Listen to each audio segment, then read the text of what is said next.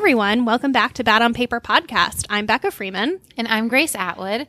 And today we have such an exciting bonus episode for you guys. We have the author of our August book club book. We have Lisa Taddeo, who wrote Three Women. So if you tuned in yesterday, we had a whole conversation about the book. We talked about the plot in depth and then we did a very long discussion about it because we had a lot to say. But it's kind of just a dream having Lisa with us. Like this book is a masterpiece. Lisa, welcome. Thank you. That's so kind. We're like your two biggest fans. We're so excited. And especially I'm, with this book, I'm so excited to hear the behind the scenes. Yes, eight years. Eight years. We we have to talk all about that. Okay. Uh, well, thank you. Thank you for saying all those kind things. That's super cool. We're not being kind. We're just being honest. yes. So before we get into the questions, it's a quick intro. If you missed yesterday's episode or if you hadn't heard of Lisa before, Lisa is the author of Three Women, and uh, she's also a journalist who's written for New York Magazine, Esquire. Uh, she recently wrote a collection of short stories as well as her novel, and we're excited to get into the into the who's and what's. So wait, so Lisa. Yes. Can you tell us about your background before you started writing Three Women? Before we get into the questions about the book, I'm just really curious how you you went down this path. Sure. Um, so I had always wanted to write. I've written in some form or, or another since I was a kid. And I, I guess the sort of beginning of uh, this th- this writing life that is happening right now is I wrote a short story um, for Esquire magazine called "The Last Days of Heath Ledger," and it was reported fiction. Uh, the idea was that I was going to, Heath Ledger had just died and it was incredibly sad. And, um, you know, just also everybody was confused. And the editor in chief of Esquire at the time, David Granger, who I, I still maintain is probably the best magazine editor that's ever lived, he uh, wrote me an email that said, um, Heath Ledger died. Why? go and find out what you can and then fill in the rest with what you think happened, which I thought was, you know, a really remarkable remarkable idea and also I had just lost my parents so the idea of loss was something that I I I, I understood had to be sort of taken care of with a very just a serious hand um, so that was so I wrote that story for them and it kind of my career just kind of like moved along from there in the direction it, it's been now. And uh, I started writing for New York Magazine, and I wrote a story about um, bottle girls, who are the young women who bring bottles of expensive vodka and champagne to tables of men paying for the tables for like $10,000. So I did a sort of in depth look at bottle girls. And after writing that story, um, believe that it was a cover story and the headline was uh, the half hooker economy, which was reductive of what the actual women were doing. But um, but it was it was it was really interesting to be with them. And my current editor at Avid Reader, Simon Schuster, he took me out to lunch following that story and asked me if I wanted to write a book, like about almost anything. That's amazing. it's kind of crazy. Yeah. Well, wait, tell us about the journey of the book because it, in the book it says that you spent eight years writing this. So yes. I don't imagine that he took you out to lunch and you were like, cool, give me eight years. No. Um, so it was, you know, the contract was for two years, which at the time that I was given that contract, I thought, it was a really long amount of time. You know, I've, I've, I'm so good at writing stories really fast. I was so, I was like, oh, this is going to be done in like six months and it's going to be awesome. Um, and that clearly didn't happen. So, uh, you know, I think part of, part of the problem was that I didn't really know what I was writing. You know, it's not like, it's not like you go, oh, I'm going to write a story about you know, like um, the, the the men who lay the stones and the stone walls that you know run down the streets outside of my house. Like there's no like you go to those men and you go, okay, so you guys get up in the morning and then you do this and then you know there's like a, there's a set of definable principles and things that people want to know and ask about.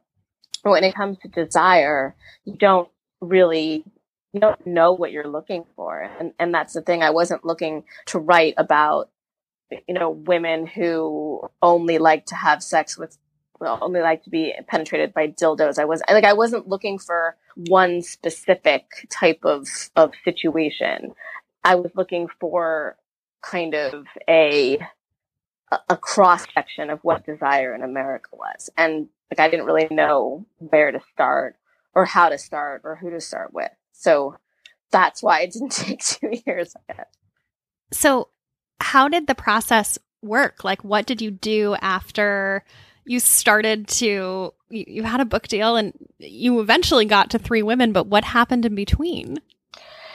So I started by driving across the country. I did that six times in the end, but Oh I did it the first the first time I did it, I uh, I met this doctor in Indiana who was performing these hormone treatments on this group of women, and they were incredibly. They were just really. They were the hormone treatments were great. They were not FDA approved, and I don't know if they are yet, but they were working really well, and the women were losing weight, and they were like feeling newly sexual in their bodies and I, the doctor said, you know, I, I think that these women might want to talk to you. And so I, I kind of, I decided to move to Indiana basically on that hope that these women would talk to me. And I, well, that's something I moved to Indiana because I had to get out of New York. You know, New York is like, I was talking to people in New York. I was, I was traveling from New York to San Francisco, going to the porn castle, going to meet swingers in Cleveland. I kept like traveling places and then traveling back. And it just wasn't gelling. Something kept, I just, my, my life in New York kept sort of, you know, bringing me out of the book. And so I moved to Indiana, um, just kind of on a whim. The Kinsey Institute was there. There was a group of women there that were interested in talking to me. It was Indiana. It was somewhat the middle of the country. So that's, I just, you know, after a year and a half of, of taking a bunch of notes and interviewing a bunch of people, that was the first thing that I did for the book that actually stayed in the book. And so it sounds like there was other women that you talked to besides just these three. How many how many people did you start chatting with and how did you narrow it down? I feel like the the three women that you ended up ultimately profiling were all their stories were so amazing. So I'm just so curious like what I'm sure it was much bigger than that.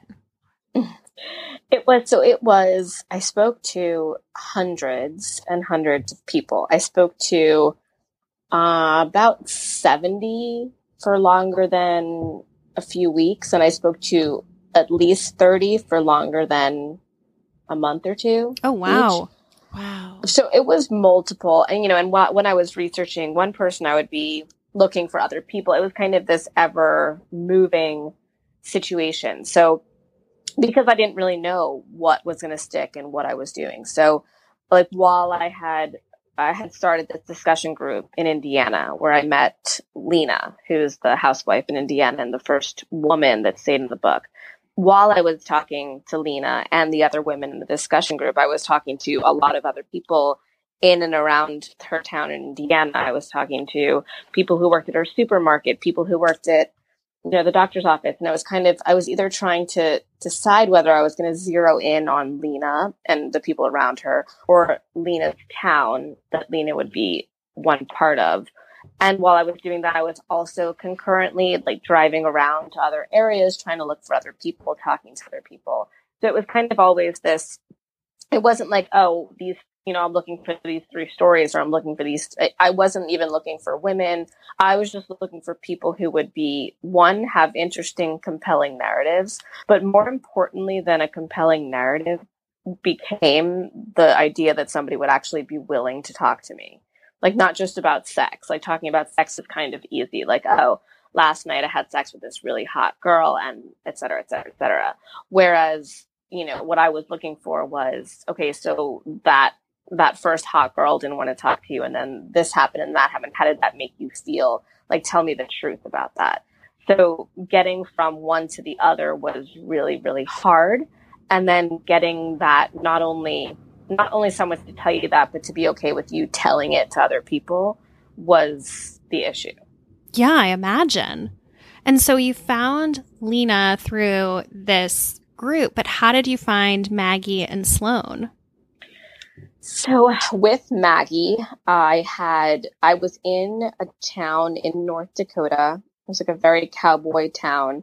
I was I had heard about a group of women who were working at this local coffee shop who at night were being like sort of trucked into the local oil fields where the men would just be sitting out in these like rows of trailers and these women would have sex with them for money. So I was in the coffee shop kind of waiting just observing at first and trying to decide how and and in what way I might approach it. And while I was in there, I was reading the local paper, which was something I did in every you know small town I was in, just to see what was going on. And I read about Maggie, who whose this trial had just ended like two days prior, and Maggie had um, taken her former teacher to trial for a, an alleged relationship that had occurred when she was underage and, and his student in West Fargo. Um, so I read the story about what had happened with the trial. I was, it wasn't so much the outcome of the trial that was interesting to me, but the fact that, and this is the thing that really like made me want to follow that story was that there was no actual intercourse that was being alleged. It was there was there were sexual things happening, but it wasn't intercourse. And what I thought was really interesting to me is like why if someone's lying, you know, why are they lying in these very weird ways? Like why are they saying no, that didn't happen, but X, Y, and Z happened? It was just the detail of of what was going on was striking to me and all these thousands of hours of phone calls or hundreds of hours, I'm sorry, hundreds of hours of phone calls after midnight between a teacher and a student. That was, was so just, crazy yeah. to us. Like when yeah, I was reading it, like I was like, I just can't imagine any situation in which yeah. that is not in some kind of way like a romantic relationship. Exactly. It's great. And you know, that's like what they said that to the jury and the jury was just like, you know, no, I mean, you know, he was just helping her out. And, and that was striking to me. So that's what, um, that's what made me sort of shift focus. And I wasn't going to shift completely. I didn't know what was going to happen. Like with all of these things, you don't know if, you know, the person's going to talk to you at all. So I called Maggie's mom and I drove out to meet them the next day. Now, I'm curious, do you still have relationships with these women? Because I would imagine that spending all of this time with them, like, have you followed up? Like, do you still talk? Yes. Yeah, so Maggie and I talk at least daily. Oh, wow. Wow. um, How's she doing?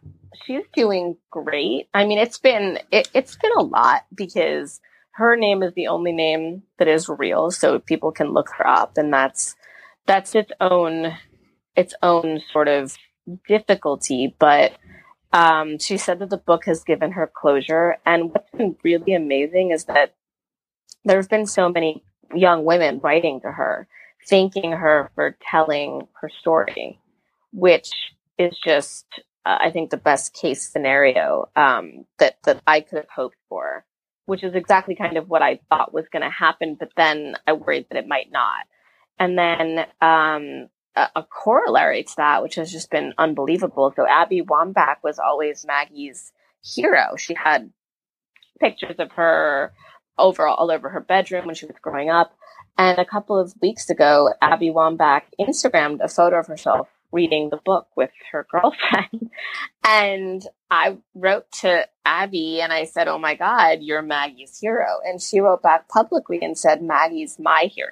Oh my God. I know, it's insane. And Maggie, you know, that just, that's, that's the kind of stuff that, you know, you don't do things like this. Like Maggie didn't tell her story for that to happen. But when you do tell your story and then something like that happens, it's just, it's a, it's just it's just what it, it's the positive of what it can be when you're brave about being honest about something. So that's been great. Um, and the other two, I talk to them weekly or biweekly. You know, with them, it's a little bit more. I don't want them to be discovered in their communities. I, I think that's the biggest issue because, of course, you know, prior to, I, thought I was writing a quiet book. I still think it is a quiet book. Um, I'm surprised that it's become sort of a larger situation. And so because of that, it, there's a lot more concern for for something I didn't think I, I was going to have to be that concerned about. Yeah. So, but yes, I talked to them too. I mean, I think that I, you know, unless they end up feeling differently, um, I, I would never want to not have relationships with them. I've been in their lives and asking them intimate details for so. I mean, it's not like you're doing a celebrity profile and like you, you know, like you sort of clap your hands. You're like, okay, that one's done. Like this is a little bit more, you know, it's different. I think I would be a sociopath if I didn't care and want to hang out with them still, you know. Can you tell us anything about how the other two are doing? They're doing well. I mean, Lena in Indiana is. That's who I was most worried about. Yeah, so she's doing really well. I mean, you know, one of the reasons I, I wanted, one of the reasons besides like all, the three women who stuck, the three people who stuck in the book are there because they were willing to just go super deep and be super honest. Um, but Lena was one of the people that beyond being, beyond probably giving me more than anybody else had of, of her inner thoughts. And and beyond that just her sort of awareness of having these inner thoughts and understanding who she was and what she wanted. Um beyond all that lena's lena's needs and desires are so elemental to me and they're so representative of the way that i think so many of us want when we want in a way that doesn't feel like like uh, like other people are going to be okay with it and that's what i think is so so so Lena's in she's doing a lot better, but she's still she's I, I think I guess the issue that I have is that Lena's doing great. She was doing she was in a lot of pain, but she was also experiencing a lot of desire. So I think it's just about I don't know, I guess what I think it's about Lena specifically is that like she's fine with who she is you know, and she feels pain and she feels passion, but she's like, she just like, she's honest about it. And I think that that's so massively rare. And, you know, I think a lot of, uh, a lot of the people have said that I stopped wanting to talk to men and I decided I just want to talk to just women. I mean, it wasn't so much like I stopped wanting to talk to men. I was talking to men up until the end, but you know, it's like with Lena, for example, no man that I spoke to was that like like you have to be really honest about your deepest pain and deepest want and and it's it's really not easy to find that and with men specifically i think it's harder for them to for example i was talking to my own brother who uh, at one point i was sort of profiling for the book just in case. I was just kind of like, you know, I'm just to have, I'm, I'm, I really cast a wide net, including the narrow one of my own family. Um, and with, with my brother, you know, like even though I knew all of his history and I knew these, these intimate details, he still wasn't really telling them to me in the way that I knew that they existed. And to sort of see that up close it made me understand what I needed from other people and how I couldn't settle for X, Y, and Z less than what Lena gave. That's so interesting. So, on the topic of men, was it that the men were unwilling to share or that they were just not in touch with the emotions surrounding their actions? Like, what did you find there? I think it's a mixture of both. And I don't, you know, it's funny. It's like I also think that there's a sort of there's a shutting off and a compartmentalization. I have plenty of male self-aware male friends, but there's still a point at which they don't. I don't know if they can't. I just haven't seen them access it the way that women do. That same sort of like need. It'll for them. It'll sort of you know I've said this a bunch of times. I feel like it says so much in such in much fewer words than it would take me to say. And even though you know, there's a whole you know, Woody Allen is not somebody we should be. There's a whole you know, there's a skewed way of looking at, at his whole career, but what I will say is that in, I think it's, I don't remember which movie, if it was Annie Hall or not, but he says, you know, uh, there's no such thing as a bad orgasm, which I, I think for women there is. and, and I think that that's, that's the main thing between men and women that I found that for men, it's like, well, did you want her? Yeah, I wanted her. But like, but well, like, like there's a sort of, there's a, there's sex and then there's love and the two don't mix as much as they do for women. For women, like the sex and the love aspect are so like, they, it's just, it's, I, for me, for what I found, it was deeper. It was hotter. It was more interesting. It was more complex and it was just more something I wanted to write about. You know, it wasn't that like guys didn't want to talk or didn't. It, I just found that the, the the interconnection of sex and and love for women was just so much more vibrant.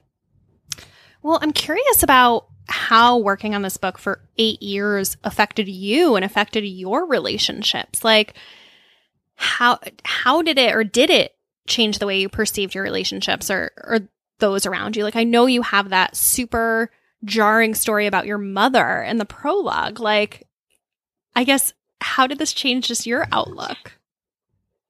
Um, you know, I, it made me more in tune with not just my own, but with my fellow female, um, fellow female desire and like of my friends and stuff. And one of the things that I think that I saw so much and, and that I've seen also in the book's perception and, and how other people view these women in particular.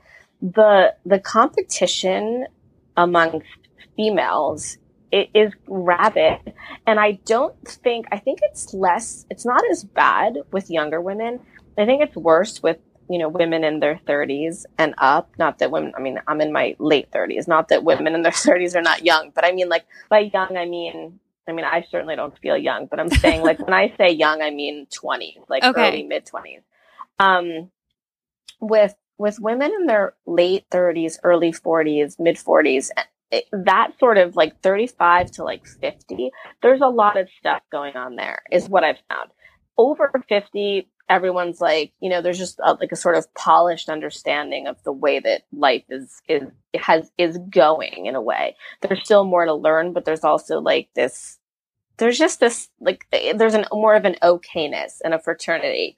And the same is true of younger women. And i think we get to this place and it's because a lot of the women you know in lena's age group and in sloane's age group there was a lot of competition. And because i spoke to so many of the women around them and their stories i, I saw so much of that. So I, I i had always had this kind of a hunch about female competition but to see it out there in the wild was very haunting. And so it has made me more aware of my lack, my dishonesties in those departments. And, you know, not to say that everybody should walk around with like a sort of stamp on their forehead saying what they're insecure about. But I think that when we, when we're kind of not honest about our insecurities, what we end up doing is judging and sort of reflecting and refracting our own insecurities onto other people, which is what I saw happen a lot. That's so interesting. I'm curious with Maggie in particular. It seems like she was judged so harshly. I'm curious mm-hmm. if you can talk a little bit about like what the attitude was like in the community around her. Yeah, I mean, you know, it's it's crazy to me. It, it's it's crazy because um and wait, it, you came into this like the trial had just ended, right? Just ended, yeah. Yeah, so, so you like lived to... some of this with her. Yes, I mean we definitely it was from from the sort of reaction to to the to where the book ends, which is kind of her seeing this picture of him. Um, so to to I mean, you know, to talk to people, it was. Sh- I mean, I was shocked. Now, granted, you know, this was all pre Me Too, I mean, a lot of my reporting with Maggie went beyond it, but all of the stuff that happened, all the trial stuff and all the aftermath of the trial stuff was all pre Me Too. So that said, though, I was shocked even then that it, things were the way that they were. And it wasn't so much, it, it's the quieter stuff that's, that's worse in some ways. Like you can have, you know, angry white men screaming in the streets that like, you know, so and so is a slut or whatever.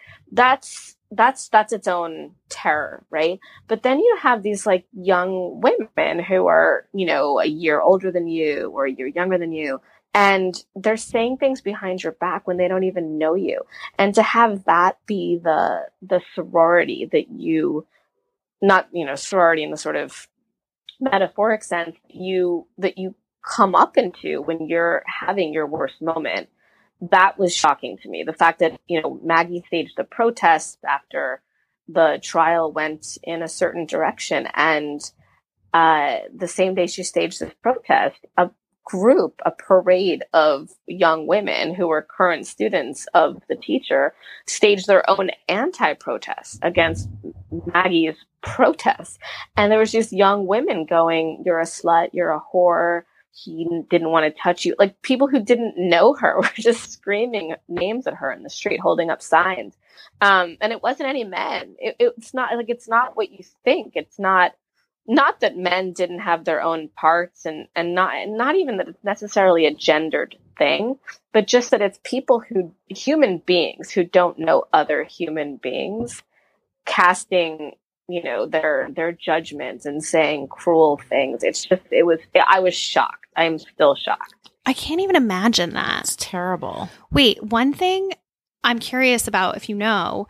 I know in the in the book the thing that ultimately made Maggie kind of bring these charges was that somebody brought up the point to her that it was unlikely that she was the first or the last. Did yeah. anyone else come forward accusing this man? So there are rumors that I um hmm. that I haven't been able to talk about. Okay. Um but yeah, I mean there's there are you know there's there's a lot of he, the thing is um what i found the stuff that i found that i can talk about is that you know it, there's there's a certain we have our our visions of pedophiles and what they look like. And for this situation it was less about for me it was less about the man and the teacher.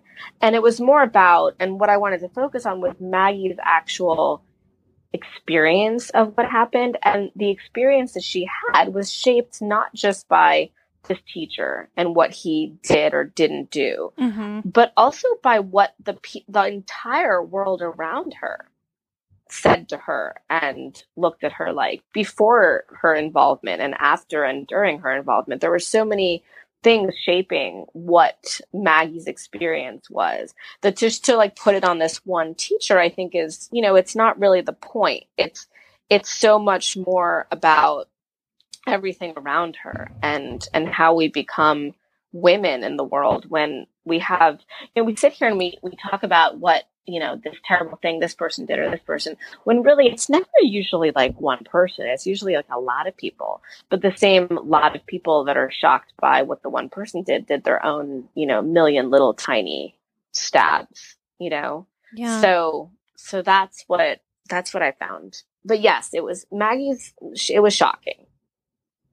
Now, what made you decide to tell her story in the second person? We thought that was really interesting.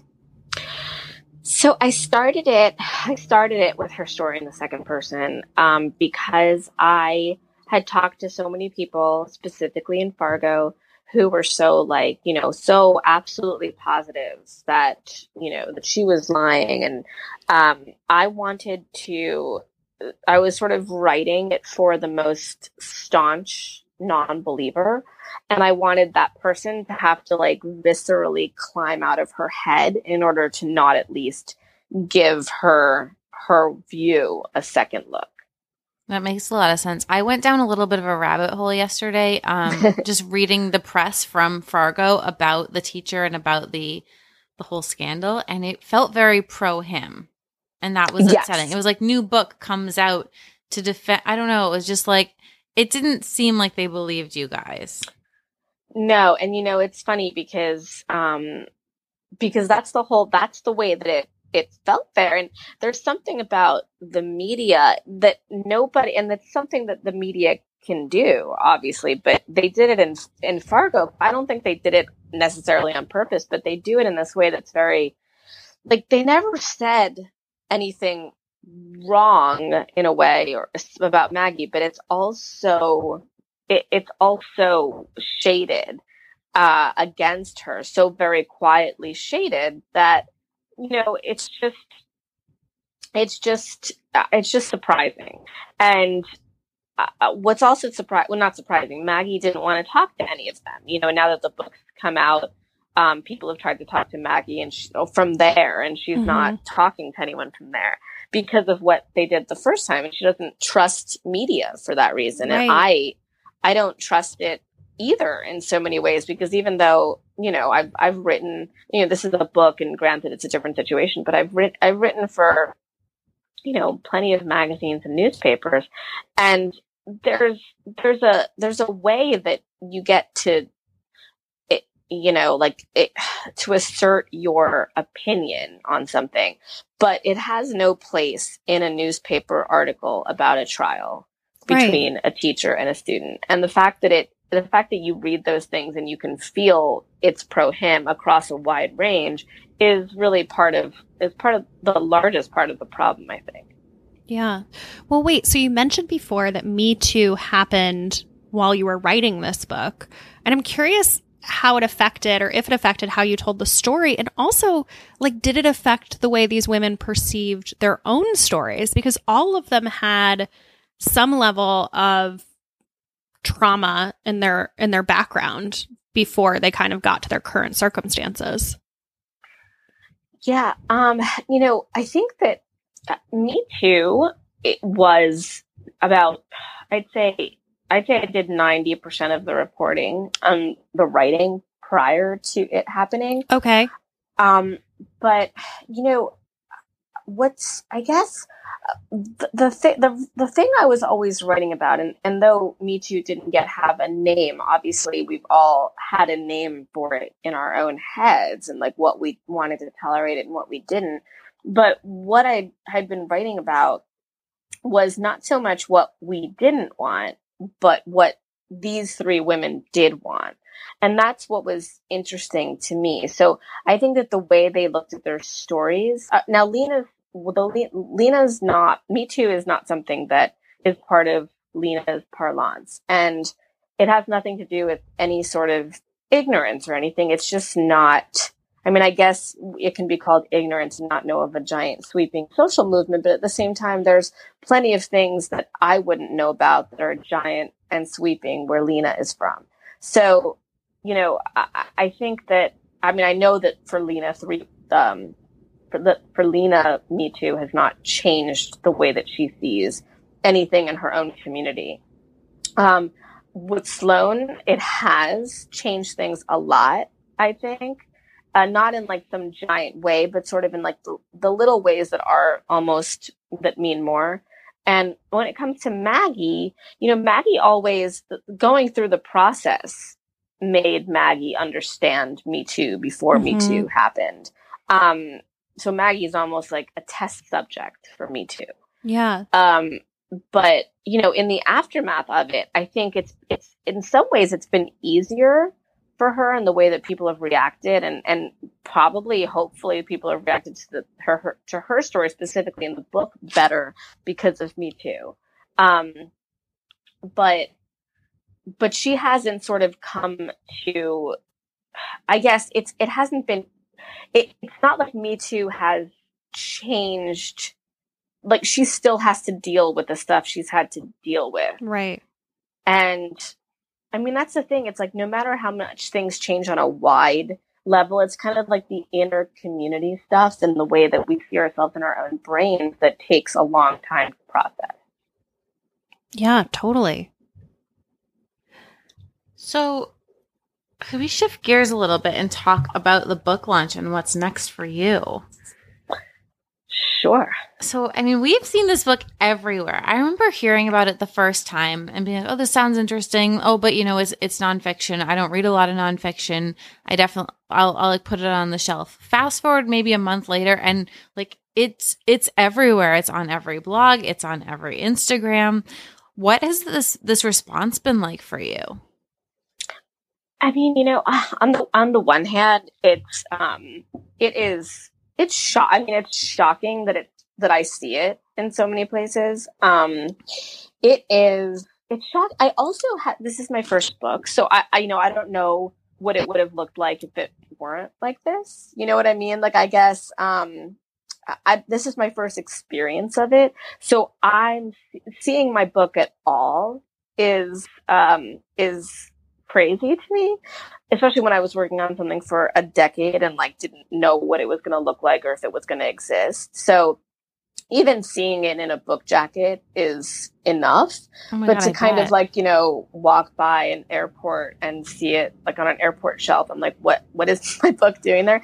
So it's, you know, and I have um my daughter who it's dedicated to like walk around she'll be like look it's not it's mommy's book it's mommy's book and i'm like you know so that's like really um i would be taking really... like obnoxious selfies everywhere like it's just got to be so cool it, it it was cool you know actually the coolest thing was adam ross who has been um one of my idols and who's now like i mean the fact that i'm friends with him it just makes me so happy but he um i was with him the other day and he met my daughter for the first time and he said, uh, he's talking about, he's like, and then, you know, then you're going to do this for the book and blah, blah, blah. And my daughter goes, are we talking about three women again? Ooh. I'm like, I didn't even know that she knew the name of the oh, book. She's sassy. four years old. And I was like, oh my God, how do you even know the name? You're so weird. Um, so anyway, so that, that was probably the most like, oh, like, you know, like, I was like, oh, so my book exists because my daughter knows its name. Yeah, that um, was going to be my follow up to that was what's the the craziest moment been, but that's that's a crazy one. That that's yeah, that I mean, there's been you know, I, I, guess no. Actually, I'm sorry. I do have a crazy moment. I was, um, I think I know. I not. I think I posted it on Instagram, which I'm not. I'm like every day. I'm like, uh, like, uh, I'm like. That's why I mentioned something to you, Grace, about your Instagram. I'm like, oh, like that's so cool. That's how you do Instagram. I'm trying so hard, you know, and it's like people are like, you guys do this. I'm like, okay, okay, I'm on it. Um, but uh, on Instagram, I posted, I found this guy, this 90 something year old man, reading my book outside of a, a, a, a bookstore in Corte Madera, California, where I had just done a reading. And this 90 something year old guy is reading my book. And I, I was that. like just so shocked. And I went up to him and I said, um, do you like it? And he was like, yeah. He's like, have you read it? And I was like, yeah. And he's like, "Oh, well, I gotta tell you, I'm it's really good, but I'm just skipping through to the Sloane parts." And I was like, "Oh." I was like, well, that's the. At first, I, I thought that you know, since Sloane's the one who's having the most, in, you know, sort of like hottest from the outside threesome sex, I was like, okay, I guess that makes sense. You're in your 90s, you know, you want to skip to the good parts. Um, but I, then he goes, well, I'm like, oh, you found them racing? He's like, well, yeah, but you know, my wife who just passed away, that's the sort of, you know, we had an open marriage and I really miss her. And this kind of makes me feel like what we were doing was not something I'd had to be embarrassed about for our whole lives. And I like almost started crying. Oh my God. So that's been, that's been the most insane, um, insane That's moment. really cool. Yeah, it, it, it, was really cool. Do you want to know something cool that I saw? Somebody DM'd me because um, Three Women was the answer to a question at bar trivia. And they were like, I know this because of you guys. I think that's very cool to be a bar trivia question. You're like part of the zeitgeist. Oh, thank you. Um, yeah. Wait, wait. I'm sorry. I'm sorry. Wait. I, I, I, just you just broke up for. I took my earphone off. What was the bar trivia question? I don't know what the question is, but uh, oh. she DM'd me to say that the answer was three women. Oh wow! Really? That's amazing. Yeah, and she knew it because of the podcast. Oh, that's so cool! Wow. That's. I mean, that might be. I, I don't think it's going to take precedence over the old man. Sure, sure. But it's definitely taking precedence over my daughter. Yeah, she's 50 keeping you, needs to be- she's keeping you humble over there. exactly. Um, so wait, so I hear that you are working on another book. Can you tell us anything about what's next for you? So I wrote a novel, um, and it's called Animal, and it will be out, um, I believe, next spring. Not this coming spring, but uh, yeah, next spring. Sorry, from um, Avid Reader Press, and I um, also this Three Women has been purchased by Showtime. Oh my So god, I'm- stop it. Oh my god, that's so cool. So I am working on um, adapting it into a a series, like a Big Little Lies type of a thing. Only it's real. oh my god. oh, how cool. I would absolutely watch that. I that. have chills for you. That's so cool. Yeah. So it's overwhelming, but um, clearly grateful. That's amazing.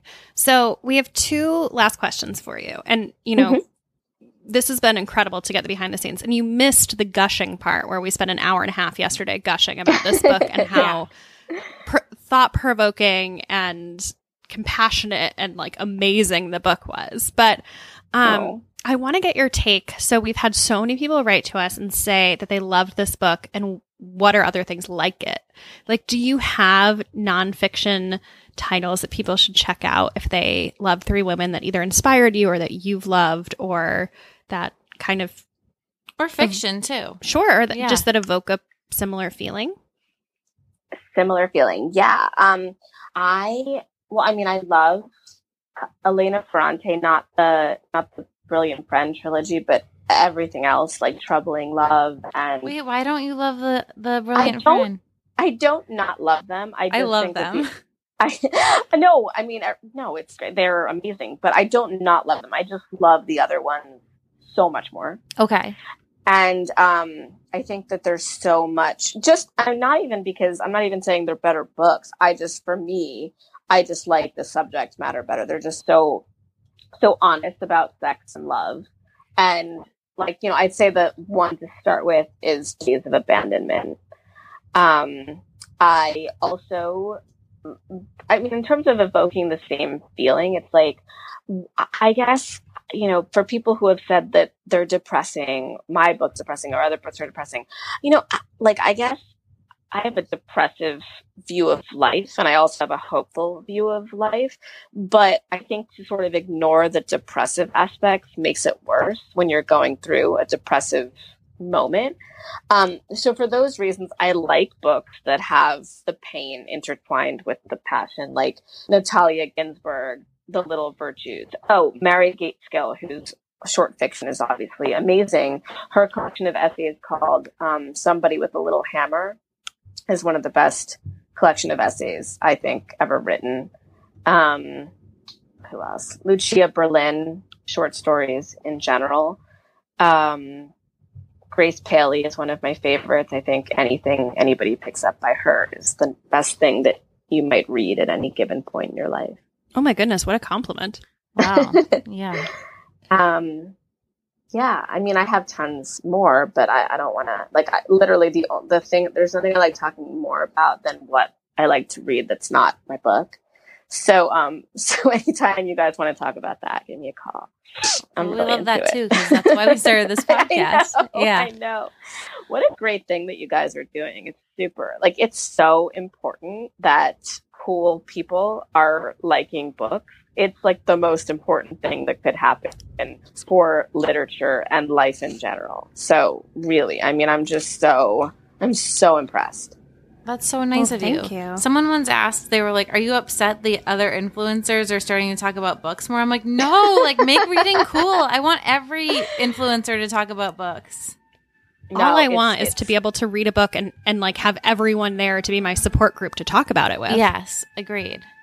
Well, that's the thing. It's part of why. Um, it's part of why I think that younger generations are just doing a better job in general of like a lot of different things. There's just more of like a there's just more of a coming together. And I think we need more of that. And I think you guys doing that with books is absolutely amazing. We were saying that about Morgan, who you know from NYC Book Girl. She's Oh, only amazing. 24. We're like, they, they, we were like, they make them so much better, that generation. Like, not that we're different. I I, guess we're kind of different d- generations than her.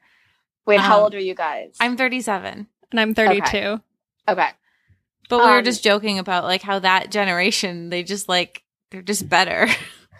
They, I mean, it's so. I didn't know Morgan was 24. That's insane. yeah. That's insane because yeah, they really well. We keep. I guess that's a good thing though. We keep making them better, right? I mean, at least like we're like a really cool factory that at least is improve. We've made some like really shitty stuff, but at least we're improving. Yeah, we're getting better. yeah, the factory is improve- improving. The factory of human beings. Oh my god. True. Oh, God. Zero days since last accident. Um, Wait, what are you reading right now? Um, what am I reading right now? I am reading. Um, I'm reading.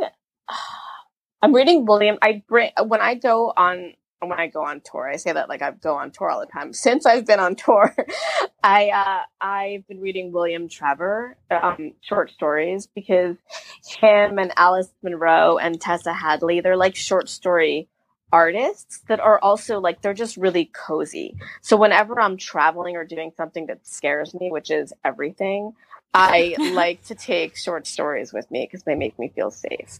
And so William Trevor right now. Okay. Wait, talk to us about your tour. How many cities have you hit?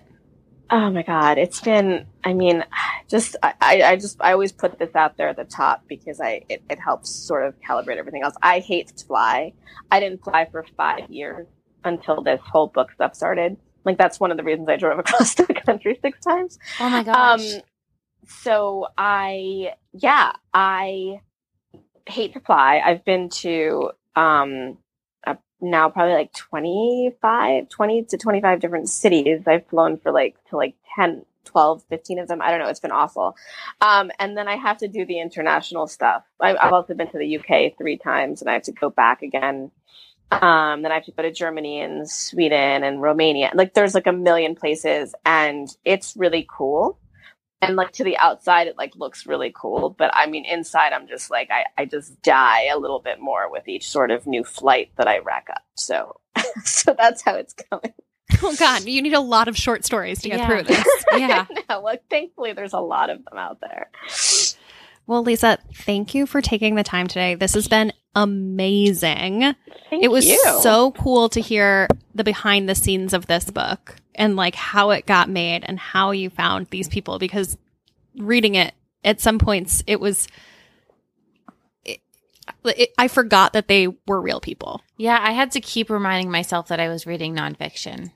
which is a testament to the storytelling that you did and just like how masterfully it's done. But um yeah, like we've never done a nonfiction title, so it's even more interesting because it's not Oh. just like this is something that I came up with in my head. You were like, no, I went and found these people.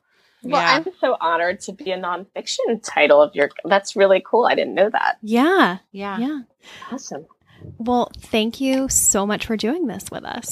thank you so much you guys keep i'm, I'm really excited to just keep following it i'm so psyched thank you for having me Yay. Thank you.